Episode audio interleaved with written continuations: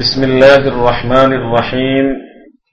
الحمد لله رب العالمين والصلاة والسلام على أشرف الأنبياء والمرسلين نبينا وإمامنا وقدوتنا وحبيبنا محمد وعلى آله وأصحابه أجمعين.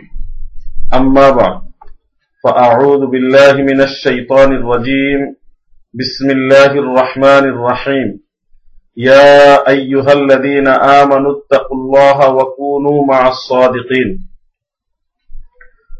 وعن عبد الله بن مسعود رضي الله عنه عن النبي صلى الله عليه وسلم أنه قال إن الصدق يهدي إلى البر وإن البر يهدي إلى الجنة وإن الرجل لا يصدق حتى يكتب عند الله صديقا وإن الكذب يهدي إلى الفجور وإن الفجور يهدي إلى النار وإن الرجل لا يكذب حتى يكتب عند الله كذابا رواه البخاري ومسلم সম্মানিত শ্রোতামণ্ডলী আমাদের আজকের আলোচনার বিষয় সততা ও সত্যবাদিতা এর গুরুত্ব প্রয়োজনীয়তা এবং ফজিলত সম্বন্ধে সম্মানিত উপস্থিতি, ইসলাম মানুষকে যেসব দিক নির্দেশনা দিয়েছে, তার অন্যতম হচ্ছে উন্নত আখলাক, সদাচরণ। সৎ আখলাক এটি এমন এক গুরুত্বপূর্ণ জিনিস, যে কোনো মানুষকে যে কোনো দিক থেকে সফল হতে হলে সৎ আখলাকের সদাচরণের বিকল্প নেই। আখলাকের মাধ্যমেই মূলত মহানবী মোহাম্মদ মুস্তফা সাল্লাহ আলহি ওয়াসাল্লাম তৎকালীন বৈরিক পরিবেশে একটি নতুন ধর্মমতকে প্রতিষ্ঠিত করেছিলেন সর্বোচ্চ সফলতায়। এবং তৎকালীন সময়ের মানুষ এই নতুন ধর্মের যে একটি দিক নির্দেশনা পেয়েছিল এবং তাদের আচরণীয় ধর্মমতের বিপক্ষে নতুন একটি বোধ বিশ্বাসের যে একটি প্রচলন আল্লাহ রসুল শুরু করেছিলেন, সে নতুন এই দিকটি মানুষ গ্রহণ করেছে, যে সমস্ত দিক বিবেচনা করে তার অন্যতম ছিল নবীজি আকরাম সাল্লাহ আলাইসাল্লামের উন্নত গুণাবলী এবং আল্লাহ রসুলের সৎ আচরণ উন্নত আখলাক।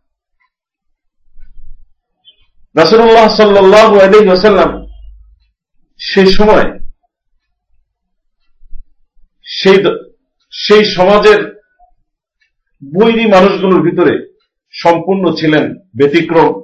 তার নম্র স্বভাব, উন্নত আখলাক, সততা, সত্যবাদিতা, সেটি ছিল সকলের কাছে গ্রহণযোগ্য। আর এই সততা, সত্যবাদিতার গুণে মানুষ তার প্রতি মুগ্ধ হয়ে তাকে নিজেদের বিভিন্ন পরামর্শে এবং বিভিন্ন বিবাদ, বিসংবাদ, মীমাংসার ক্ষেত্রে তাকে সালিশ হিসাবে, বিচারক হিসাবে গ্রহণ করে নিত। এবং এই সততা, সত্যবাদিতার গুণের কারণেই সেই দুর্বৃত্ত পরায়ণ দুর্বৃত্তের ভিতরে আকুণ্ঠ নিমজ্জিত একটি জাতি আশার আলো দেখতে পেয়েছিল নবীজি আকরাম সাল্লামের ভিতরে। এবং সে সময়ে তাদের বিভিন্ন জিনিস আমানত হিসাবে আল্লাহ রসুলের কাছে তারা রেখে নিঃসংশয় হতো এবং নিরাপদ বোধ করত। সেই নবীজি যখন তাদের কাছে নতুন একটি ধর্মের আহ্বান জানালেন এবং ইসলাম ধর্মের গোড়াপত্তন করতে গিয়ে তৌহিদের দিকে মানুষকে ডাকলেন, যে তৌহিদ সম্পর্কে, আল্লাহর একত্র সম্পর্কে মানুষ ছিল সম্পূর্ণ অজ্ঞ এবং মানুষের ধর্মীয় আচারের সাথে সম্পূর্ণ বিপরীত ধর্মী একটি বিশ্বাসের আহ্বান যখন আল্লাহ রসুল করলেন, তখন যে সমস্ত মানুষগুলো আল্লাহ রসুলের আহ্বান সাড়া দিয়ে ইসলাম গ্রহণ করেছিল, তাদের একটাই যুক্তি ছিল, যে লোকটি আমাদের কাছে পরীক্ষিত সত্যবাদী, যে লোকটি জীবনে কখনোই মিথ্যা বলে নেই এবং মিথ্যা মিথ্যার আশ্রয় নেয়নি মিথ্যা আচরণের সাথে, মিথ্যা কথার সাথে যে ব্যক্তির কোনো মিল খুঁজে পাওয়া যায়নি কখনো, সেই সত্যবাদী লোকটি যে কথা বলেছে, নিশ্চয়ই এটি সত্যিই হবে এবং ইনি সত্য বই মিথ্যা কখনো যেহেতু বলেন না, তো এই ধর্মের ব্যাপারে যে কথাগুলো বলেছেন, নিশ্চয়ই এটিও সত্যই হবে। ফলে আল্লাহ রসুলের সত্যবাদিতার দিক মানুষ বিবেচনা করে ইসলামকে গ্রহণ করে নিয়েছে। সাহাবি আবু বকর আদি আল্লাহ তালু ঘটনাটি আমাদের সকলের কাছেই স্মরণে থাকার কথা, আমাদের সকলেই আমরা জানার কথা যে আল্লাহ রসুলের ইসরা হয়েছে, মেয়ারাজ হয়েছে। নবীজি আকরাম সাল্লাম মক্কাবাসীদেরকে ডেকে ইসরা মেয়ারাজের ঘটনা যখন তাদের সম্মুখে উপস্থাপন করলেন, বিরুদ্ধবাদীরা আল্লাহ রসুলকে তিরস্কার করল এবং এটি হতেই পারে না।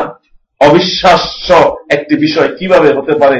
অল্প সময়ের ভিতরে সে বায়তুল মুকাদ্দাস থেকে আবার উর্দু জগতে সাত আসমান ভেদ করে আস এগুলো সব দেখে একটা লোক এই অল্প সময়ের ভিতরে কীভাবে আসতে পারে?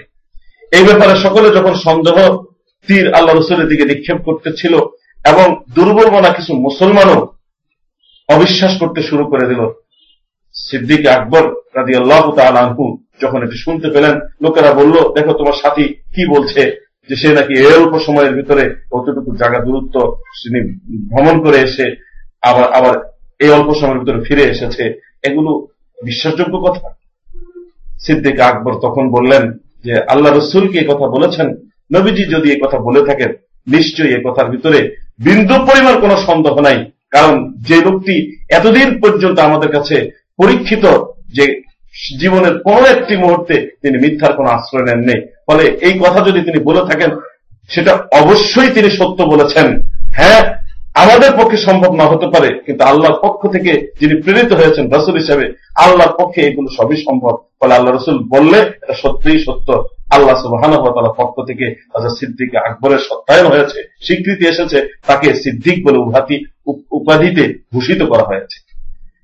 সম্মানিত শ্রোতা মন্ডলী এই সততার গুণে সত্যবাদিতার গুণেই আল্লাহ রসুল অল্প সময়ের ভিতরে ইসলামটাকে বিকশিত করতে পেরেছেন এবং সকলের কাছে গ্রহণযোগ্য হিসাবে উপস্থাপন করতে পেরেছিলেন। সেই হিসাবে আর এই সত্যতা, সত্যবাদিতা, সততার উৎসাহ দিয়েছেন আল্লাহ রসুল সর্বোচ্চ পর্যায়ের এবং ইসলাম, কোরআন, আল্লাহ রসুল এবং ইসলামী পরিভাষায় এই বিষয়টিকে মানুষের কাছে খুব বেশি ভাবে মানুষ, মানুষকে দিক নির্দেশনা দেওয়া হয়েছে। আল্লাহ তারা নির্দেশ দিয়েছেন, রাসুল উম্মদকে এই গুণে নিজেকে গুণান্বিত করার জন্য যার কন্যায় উৎসাহিত করেছে। আল্লাহ তালা পবিত্র কোরআনে বলেন, ইয়া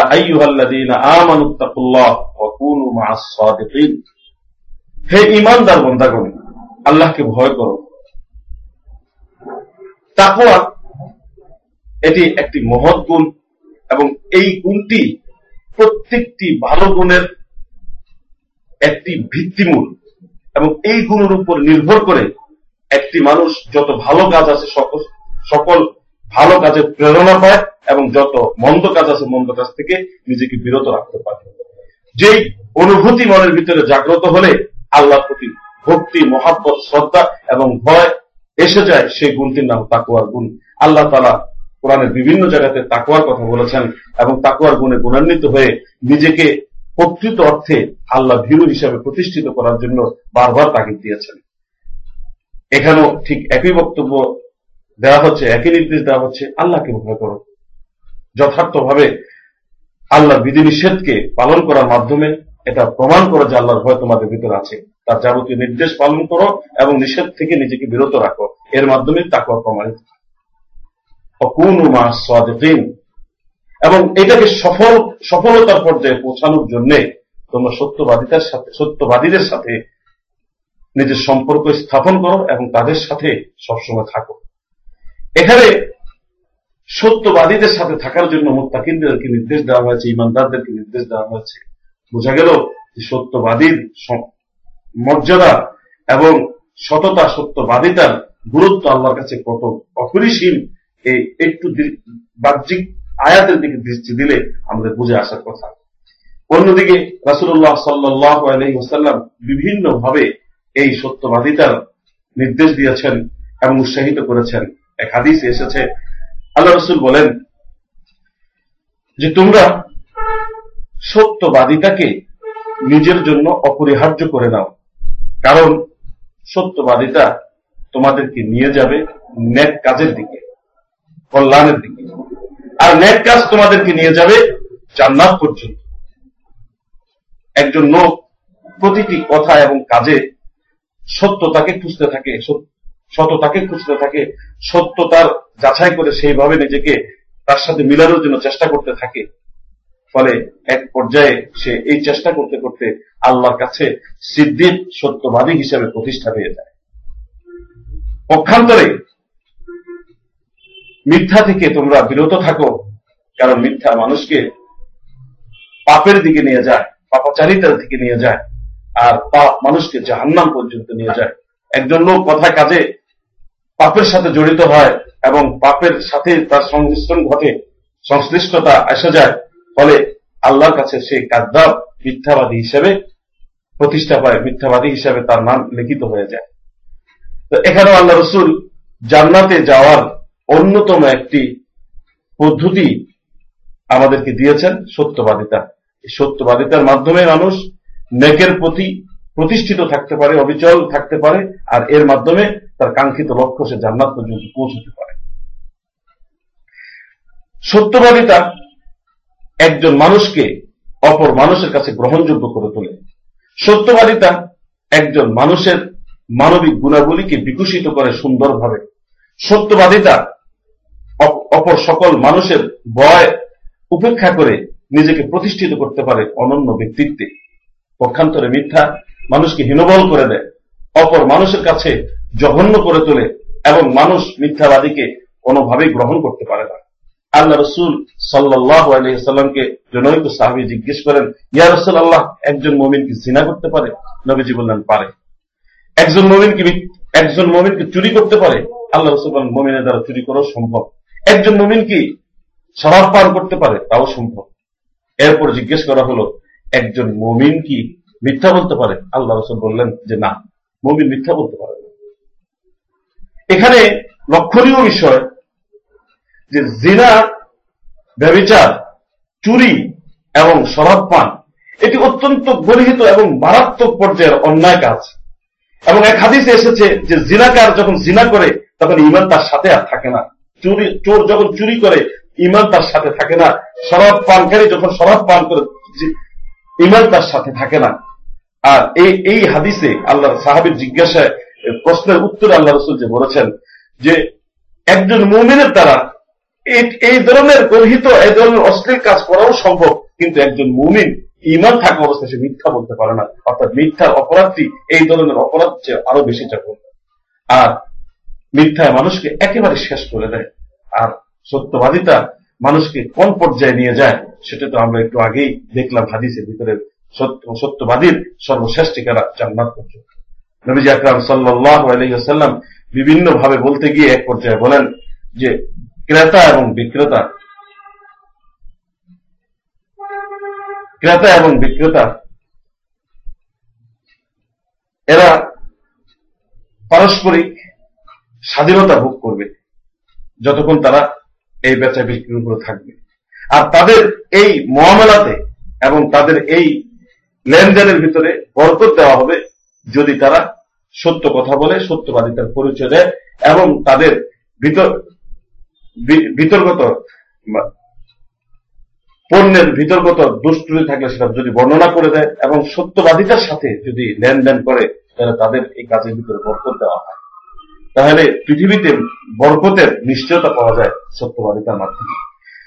একজন ইসলামী মনীষী সম্পর্কে আমাদের সকলের জানা আছে যে সত্যবাদিতার গুণে গুণান্বিত হওয়ার কারণে তিনি বিশাল একটি বড় দুর্বৃত্ত পরায়ণ ডাকাত দলের হেদায়তের একটা কান্ডারি হেদায়ত একটা উসিলা হয়ে গিয়েছিলেন। ইতিহাসের কিতাবগুলোতে লেখে, সম্ভবত শেখ আব্দুল কাদের জিলানি সম্বন্ধে এই ঘটনাটি এসেছে।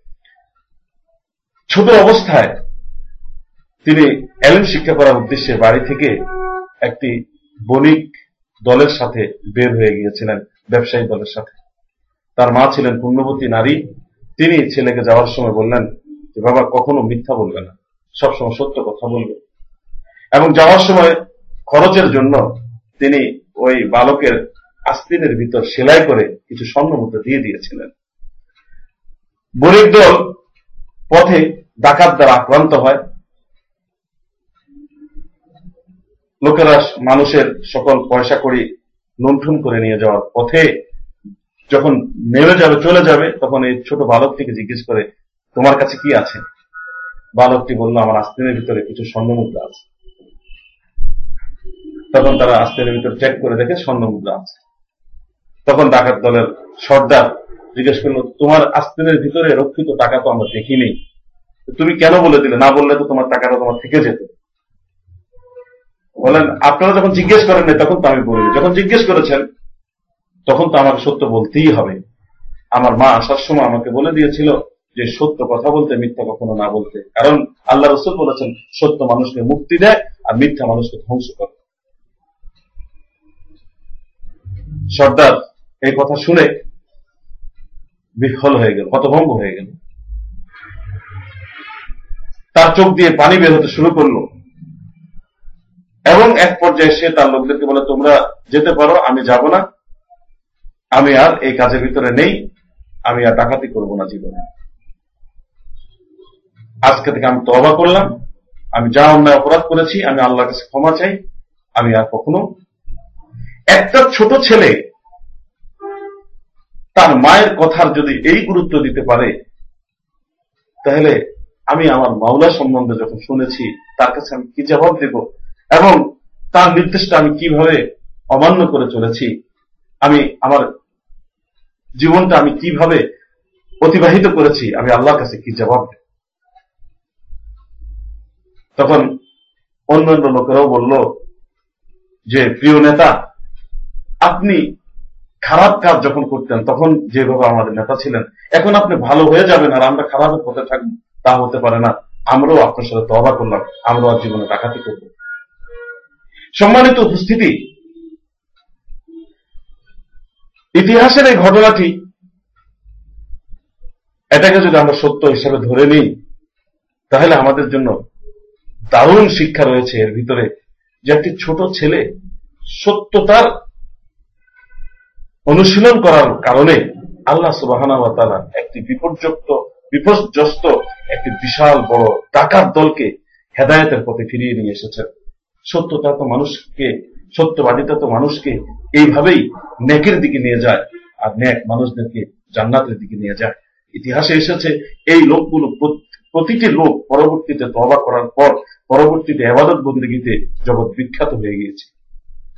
তো আমরাও দেখি আমাদের জীবনের প্রয়োজনের ক্ষেত্রে প্রতিটি পর্বে আমরা যদি সততা এবং সত্যবাদিতার অনুশীলনকে অগ্রাধিকার দিতে পারি, তাহলে আমরাও বিভিন্ন সংকটময় মুহূর্তে বেঁচে যেতে পারব এবং আমাদের স্বাধীন সত্তা আরও বিকশিত হবে, আমাদের মর্যাদা প্রতিষ্ঠিত হবে সকল মানুষের কাছে এবং আল্লাহর কাছেও আমরা আমাদের সত্যবাদিতার পুরস্কার পাব নিঃসন্দেহে। এই বিষয়টি আমাদের সকলেরই জানা থাকা পরিশেষে একটি হাদিস দিয়ে আমি আমার আজকের আলোচনা শেষ করতে চাই রসুল্লাহ সাল্লাহ আলহিসাল্লাম একবার বলেন আনা জাহিমুন বিবাইতিন ফি রবাদিল জান্নাহ লিমান তরাকাল মিরা ওয়াইন কানা মুহিক্কা وببيت في وسط الجنة لمن ترك الكذب وإن كان مازحا وببيت في أعلى الجنة لمن حسن خلقه আমি জিম্মাদারি গ্রহণ করলাম ওই ব্যক্তির জন্য জান্নাতের একটি বিশেষ ঘরের, যে অহেতুক বিতর্ক এড়িয়ে চলবে, অহেতুক বিতর্ক ত্যাগ করবে, যদিও হক তার পক্ষে থাকে। দুজন একটা অহেতুক বিষয়ে বিতর্কে লিপ্ত হয়েছে একজন দাবি করছে যে বিষয়টি এইভাবে হবে, অপরজন দাবি করছে ওইভাবে হবে। কিন্তু এই বিষয়টি নিরূপণ করতে গেলে না দুনিয়ার কোনো ফায়দা আছে, না দুনিয়া আখেরাতের কোনো ফায়দা আছে। ফলে যে একজন ব্যক্তি হক যার পক্ষে, সে চিন্তা করল যে বিতর্ক বাড়ালে তার সাথে সম্পর্কের অবনতি ঘটবে সময় নষ্ট হবে, বাক্য অযথা খরচ করা হবে, কি প্রয়োজন আছে? ফলে সে এই বিতর্কে ত্যাগ করল। আল্লাহ রসুল বলেন, এমন বিতর্ক এড়িয়ে চলা লোক, এই ধরনের সুন্দর মানুষকে আল্লাহ সুবাহানা এত বেশি ভালোবাসেন এই ব্যক্তির জন্য, আমি জান্নাতের এক কিনারে একটি বিশেষ ঘরের জিম্মাদারি গ্রহণ করতেছি। করার জন্য প্রস্তুত আছি। আমি তার জন্য জান্নাতে, কিনারাতে এক পার্শ্ব দেশে একটি বিশেষ ঘরের জিম্মাদারি গ্রহণ করলাম। আর জান্নাতের মধ্যবর্তী স্থানে একটি বিশেষ ঘরের জিম্মাদারি গ্রহণ করতে আমি প্রস্তুত ওই ব্যক্তির জন্য যে মিথ্যা পরিত্যাগ করবে সর্বতভাবে, এমনকি দুষ্টবিচ্ছলে মজাক করে, মজা করতে গিয়েও সে মিথ্যাকে এড়িয়ে চলে মিথ্যা পরিহার করে চলে আর যার আখলাক উন্নত এবং সুন্দর হয়ে যায়, তার জন্য জান্নাতের উচ্চতর জায়গায় বিশেষ একটি ঘরের জিম্মাদারি আমি গ্রহণ করলাম। সম্মানিত উপস্থিতি, এই যে এখানে উন্নত আখলাক আর এর পাশাপাশি উন্নত আখলাক যার হবে, আল্লাহ তারা তাকে জান্নাতের উচ্চতর জায়গায় স্থান দিবেন। এই জিম্মাদারি নবীজি নিজে গ্রহণ করেছেন। আর মিথ্যা পরিত্যাগ করলেও তার জান্নাতের মধ্যবর্তী জায়গাতে ঘরের একটি বিশেষ জিম্মাদারি আল্লাহ রসুল গ্রহণ করবেন বলে নিশ্চয়তা দিয়েছেন। ফলে সত্য তার সাথে থাকার ভিতরে কি মর্যাদা রয়েছে এবং কি পুরস্কার রয়েছে, এটা আমাদের সকলের কাছে এই এই সত্য প্রকাশ পেল। ফলে আমাদের সকলেরই প্রয়োজন এই সততার গুণকে অর্জন করা, সত্যতা, সত্যবাদিতার সাথে নিজেকে জড়িয়ে রাখার জন্য চেষ্টা করা। এর মাধ্যমে আমার দুনিয়া এবং আখারাত উপজগতের কল্যাণ নিহিত রয়েছে এবং এর মাধ্যমে আমি দুনিয়া এবং আখারাত উপজগতের উন্নত মর্যাদা পেতে পারি। আল্লাহ তারা আমাদের সকলকে এইভাবে নিজের জীবন গঠন করার তৌফিক না আমিন। সাল্লাহ